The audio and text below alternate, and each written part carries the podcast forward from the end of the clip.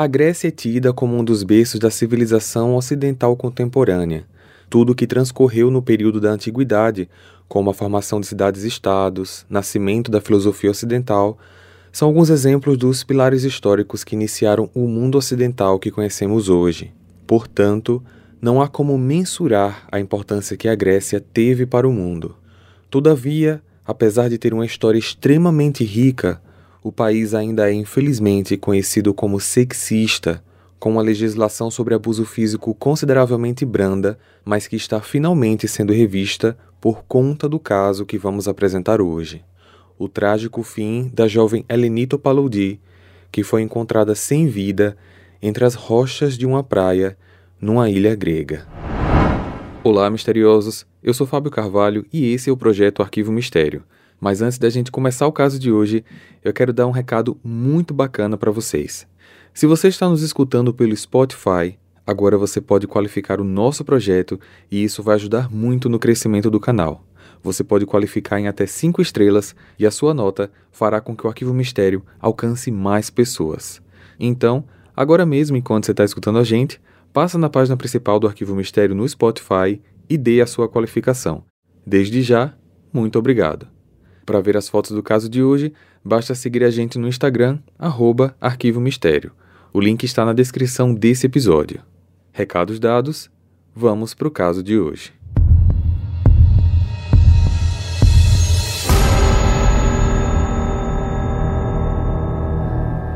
Eleni Topaloudi nasceu em quinze de janeiro de noventa e sete em Didymoteicho, uma cidade da Grécia.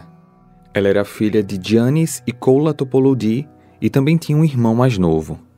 Quanto à sua personalidade, a jovem era uma pessoa que todos gostavam de ter por perto.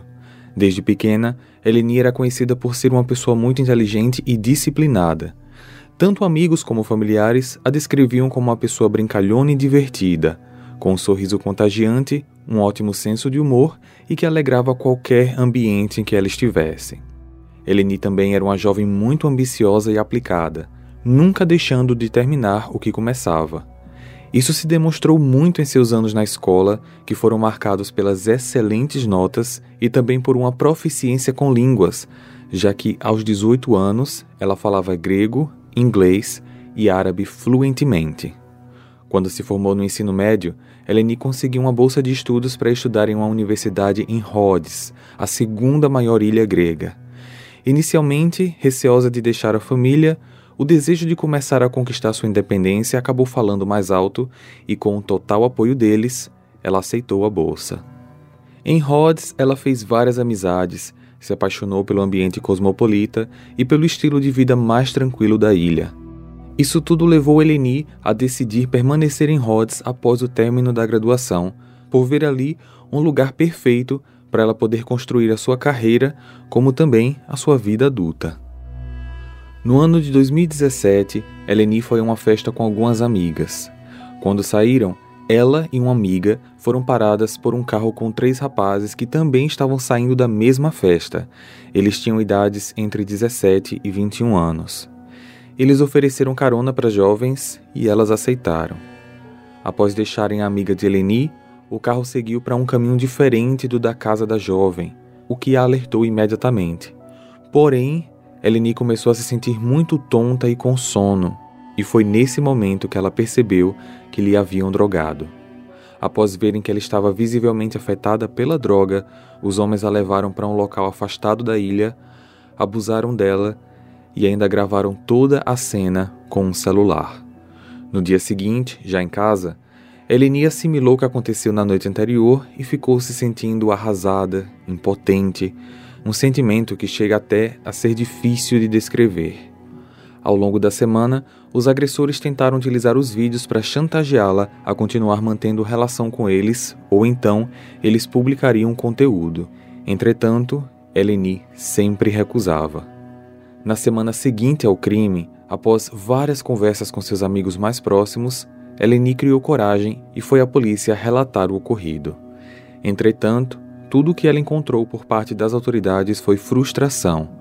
Os policiais afirmaram que não poderiam a ajudar, já que havia se passado muito tempo desde que o crime aconteceu. Ademais, Eles falaram que não iriam registrar nenhum boletim de ocorrência porque ela não tinha os vídeos do crime para provar o fato e a orientaram a manter aquela história para ela mesma. Eleni saiu da delegacia extremamente decepcionada e se sentindo completamente desprotegida. Ela então tentou seguir com sua vida, com seus estudos, uma tarefa nem um pouco fácil, já que ela às vezes via os seus abusadores em diferentes lugares da cidade. Um ano após o ocorrido, agora novembro de dois mil e dezoito, Eleni recebeu uma mensagem inesperada no Facebook de um desconhecido chamado Alexander Lutsai. Alexander tinha vinte anos, era descendente de albaneses e, assim como Eleni, estava estudando em uma universidade em Rhodes. Ele era um jovem atlético que tinha como passatempo malhar e correr em maratonas, muitas delas direcionadas à caridade. A conversa entre os dois se desenrolava de maneira gradativa, porque a Eleni não dava abertura ao rapaz, mas, aos poucos, ele foi ganhando seu espaço. Alexander se mostrou um rapaz doce, educado, amigável, sempre elogiando muito a aparência e a personalidade de Eleni. Ela chegou até a comentar com algumas amigas que o fato desse rapaz correr maratonas para caridades também fazia com que ele ganhasse alguns pontos extras no seu conceito. Eles conversaram durante pouco mais de duas semanas apenas pelo Messenger do Facebook, até que marcaram de irem jantar na noite de terça-feira do dia vinte e sete de novembro de dois mil e dezoito, num restaurante local que vendia kebabs. Alexander se ofereceu para buscá-la na entrada do seu prédio e ela aceitou. Só que na manhã seguinte, dia vinte e oito de novembro, dois pescadores que tinham saído bem cedo de casa para poderem aproveitar ao máximo o dia no oceano, avistaram no meio das rochas algo muito estranho. Ao se aproximarem, o sentimento foi de horror, porque o que eles haviam encontrado não era um objeto, mas sim o corpo de Eleni. Hey, você se interessa por crimes reais, serial killers, coisas macabras e tem um senso de humor um tanto quanto sórdido? Se sim, você não está sozinho. Se você precisa de um lugar recheado de pessoas como você, venha conhecer o podcast Pátria Amada Criminal. Todas as semanas tentamos entender o pior da humanidade. Nesse processo a gente ri, chora, fica brava, fofoca, porque afinal de contas é assim que a gente fala quando está entre amigos. Suas novas melhores amigas trevosas estão aqui no Pátria Amada Criminal. As autoridades foram acionadas imediatamente e não tardou para que policiais começassem a chegar na cena do crime. Através de uma análise inicial, eles deduziram que o corpo havia sido jogado ali na noite anterior e que o fato dele não ter sido levado pela maré era um verdadeiro milagre. Apesar da sorte do corpo não ter sumido, essa sorte não se aplicou ao estado em que ele foi encontrado. Eleni estava completamente desfigurada, tornando quase impossível que ela fosse reconhecida.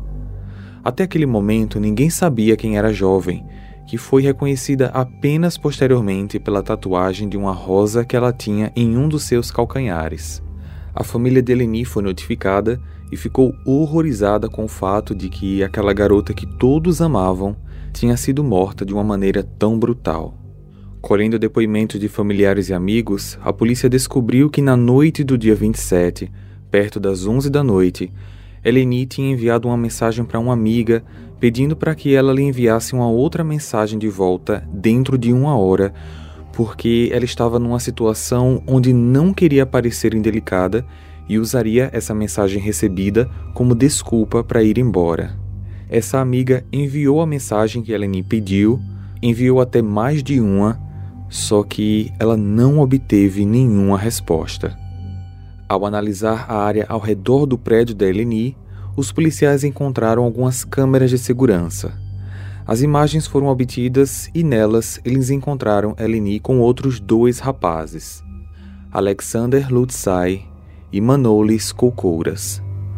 Pouco tempo depois, ambos já estavam sob custódia da polícia.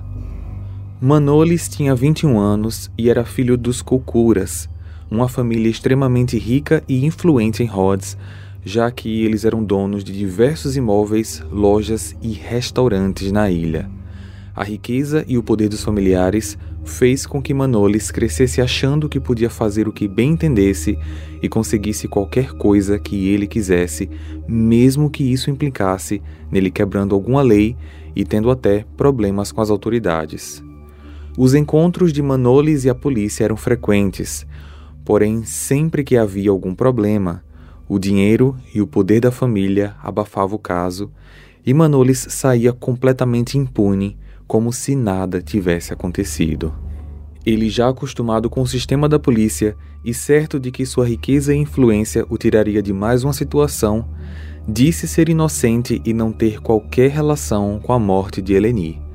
Todavia, Alexander desmoronou e confessou tudo.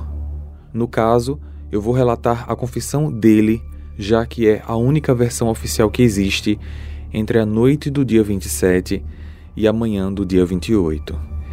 Ele disse que na noite do dia vinte e sete, ele chegou ao apartamento de Eleni por volta das dez da noite, horário que ambos tinham combinado.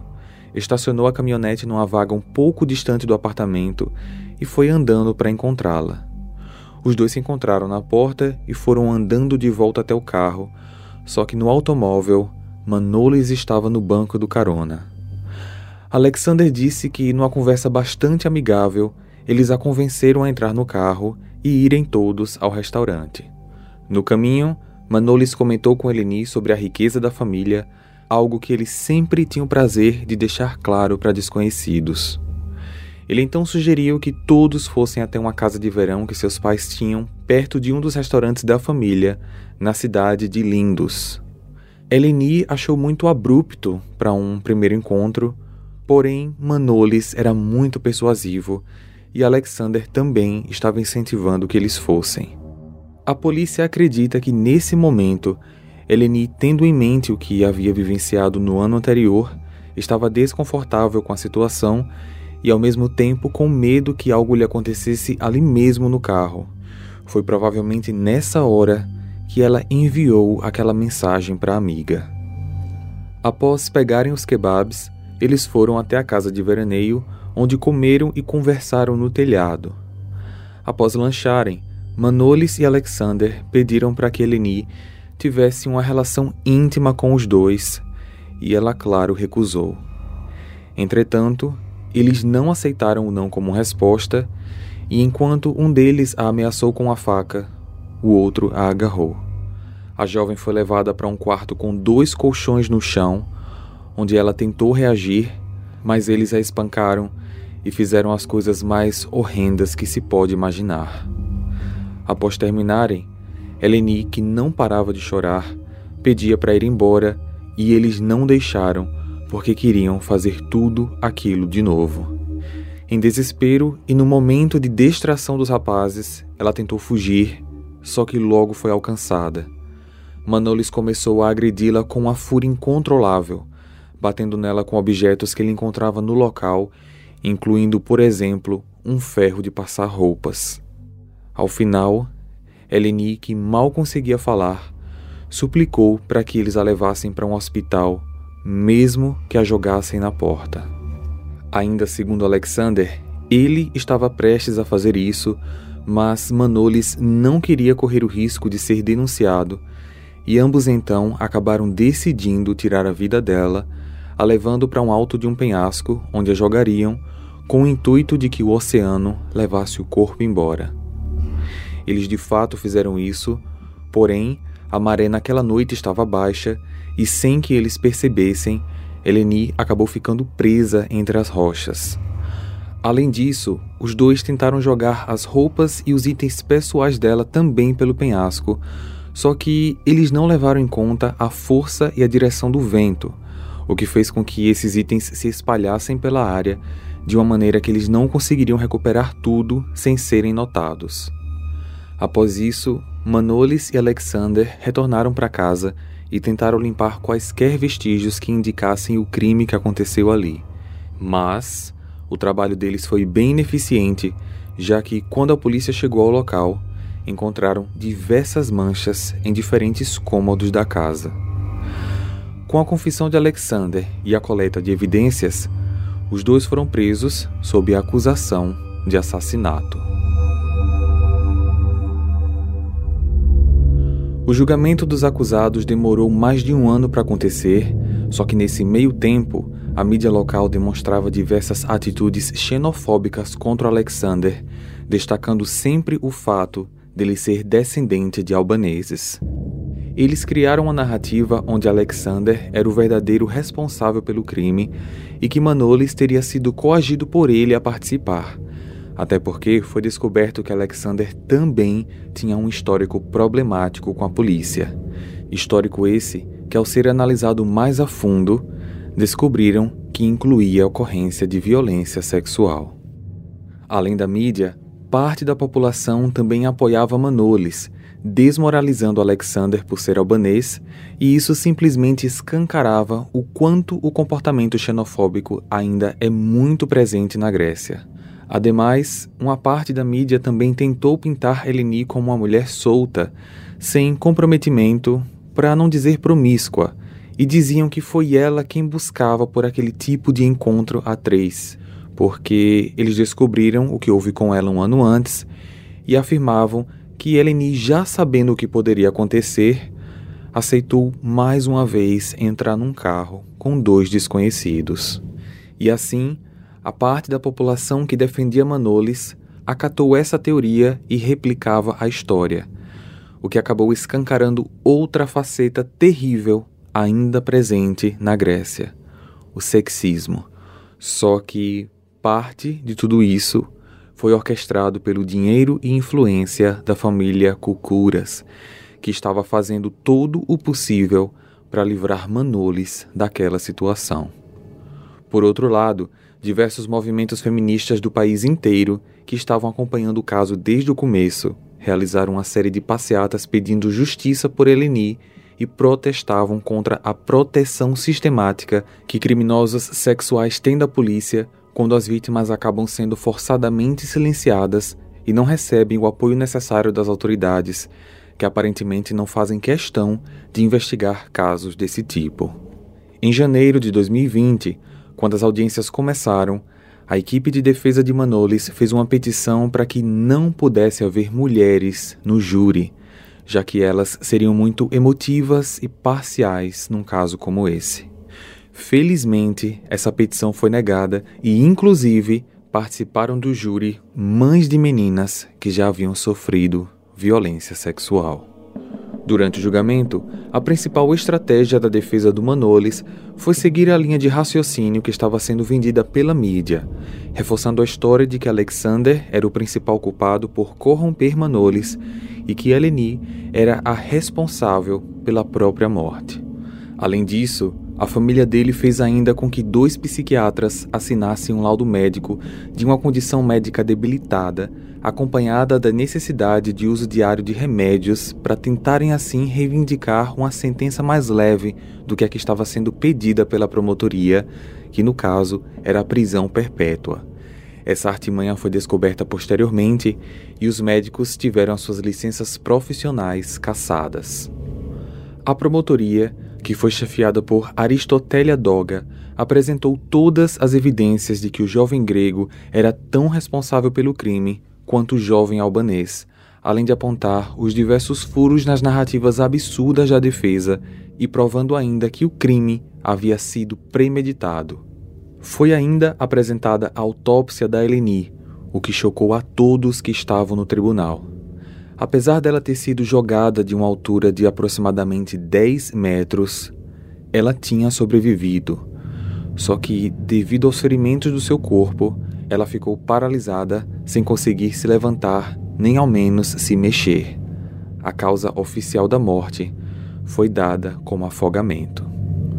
Aristotélia fez ainda um discurso de fechamento onde demonstrou muita empatia pela Eleni e sua família, quando condenou toda e qualquer tentativa de difamar a vítima e acusou o sistema por proteger criminosos só por eles serem homens e ou gregos. O julgamento se prolongou até maio de dois mil e vinte, quando o júri e a corte decidiram de maneira unânime que Alexander e Manolis eram culpados pelos crimes de violência sexual e assassinato.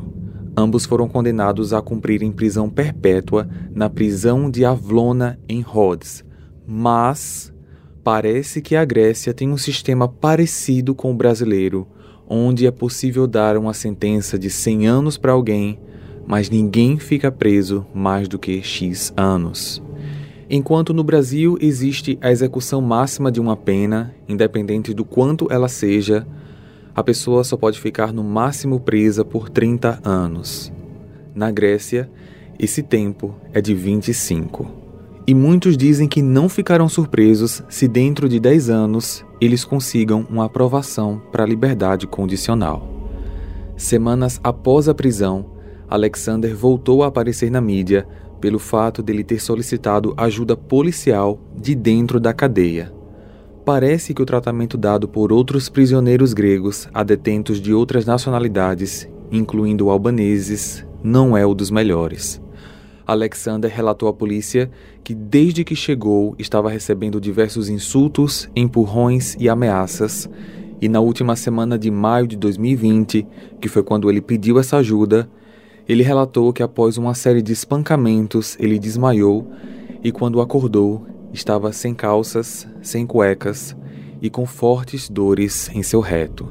Análises dos médicos da prisão identificaram que Alexander teve o órgão rompido e por isso necessitou passar por cirurgia. Em relação a Manolis, aparentemente nada aconteceu até o momento e sua família ainda luta contra a justiça para rever a pena aplicada ao acusado. É triste que apenas após a morte da Eleni, parte da população grega passou a pensar mais sobre o direito das mulheres. Aristotelia, a promotora, ainda veio em público após o caso para ressaltar à população algo que ela falou no tribunal, uma coisa que nós brasileiros já devemos saber muito bem. Em qualquer caso de não consentimento de uma das partes, o ato sexual é caracterizado como estupro. Pode até parecer algo básico, mas, surpreendentemente, é algo que nunca havia sido dito em um julgamento na Grécia antes, e que, pelo menos agora, está servindo como pauta para análise de alteração na legislação do país.